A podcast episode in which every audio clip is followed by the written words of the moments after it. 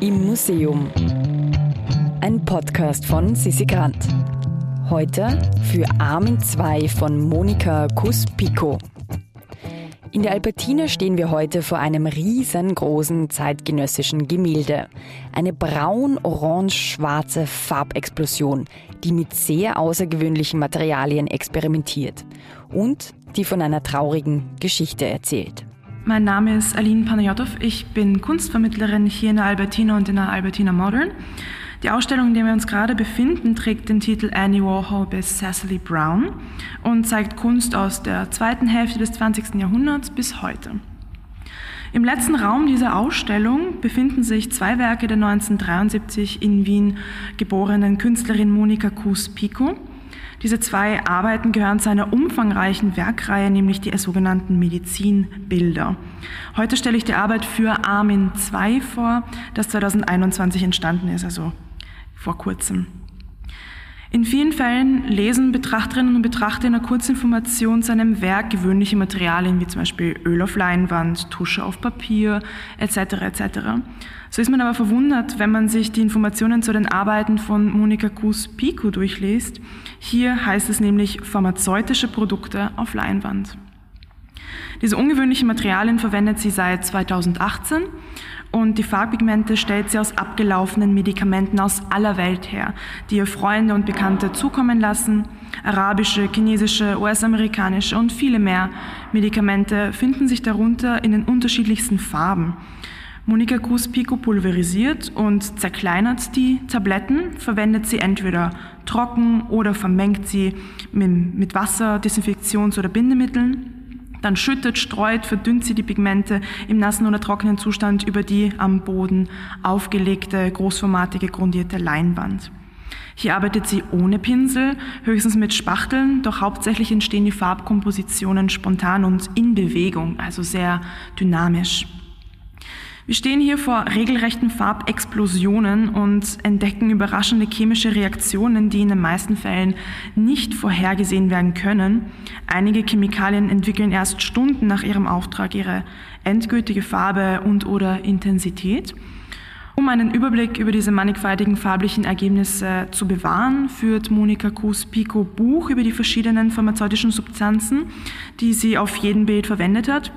Dabei unterscheidet sich ihre Farbpalette von herkömmlichen Pigmenten und ist noch lange nicht vollständig erkundet oder entdeckt. Es ist wie ein Erforschen ohne ein festgelegtes Ziel. Jede Leinwand ist wieder ein neues Experiment. Zusätzlich liest sie sich ein in die Wirkung der medizinischen Produkte und lässt sich auch oft bei der Titelgebung ihrer Arbeiten davon inspirieren. Medikamente rufen Assoziationen mit Krankheiten hervor. Einige der von ihr verwendeten Substanzen sind auch giftig. Da muss die Künstlerin mit Atemmaske und Handschuhen arbeiten. Jedoch sollen Medikamente uns helfen und heilen. Zudem bekommt die Medizin hier eine neue Verwendung, einen neuen Sinn, nachdem sie eigentlich abgelaufen ist und nicht mehr verwendet werden darf. Für Armin 2, das Gemälde, vor dem wir jetzt gerade stehen, ist zwei mal drei Meter groß. Hauptsächlich besteht die Arbeit aus zwei Tablettenpigmenten, zwei, drei Tablettenpigmenten, schwarz, ein intensives Braun, das teilweise, teilweise ins Rötliche geht und ein bisschen gelb. Hauptsächlich dominiert die schwarze Farbfläche.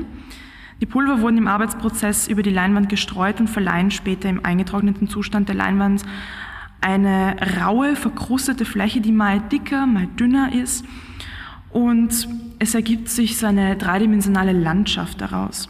Dazwischen finden sich leere oder nicht ganz aufgelöste Medikamentenkapseln, die die Flächigkeit durchbrechen. Und man möchte regelrecht über dieses Gemälde fahren, mit den Fingern es ertasten, aber das geht natürlich nicht.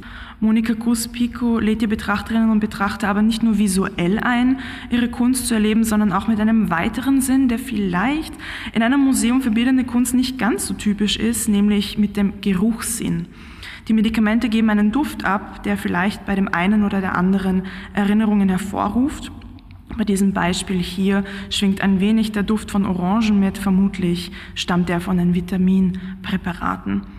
Die Künstlerin führt nicht nur Buch über die in den Arbeiten verwendeten Substanzen, sondern schreibt sich auch die damit verbundenen Geschichten auf.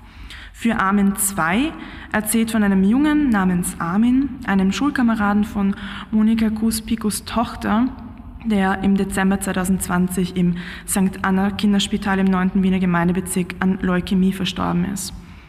Die Künstlerin verwendete hier die ihm verschriebenen chemotherapeutischen Medikamente, Schmerzmittel, Antibiotika und unterschiedliche Vitamintabletten.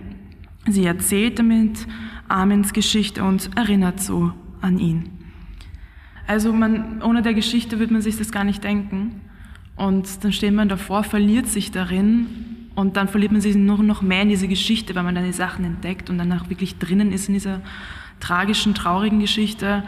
Aber das merkt man schon ein bisschen an, den, an diesen schwarzen Flächen, die dominieren schon, also die brechen dieses helle Orange und Gelb schon auf und stören ein bisschen.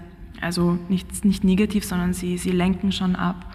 Und schwarz ist ja eher eine traurige Farbe, die da verwendet wird. Also kann man schon sich denken, dass es eben auch absichtlich so gewählt ist, die Farben oder vielleicht ist es einfach noch Zufall, dass genau diese, diese äh, Medikamente, die verwendet wurden, um ihn zu therapieren, um ihn zu heilen, dass eben diese Farben da ergeben, sich ergeben.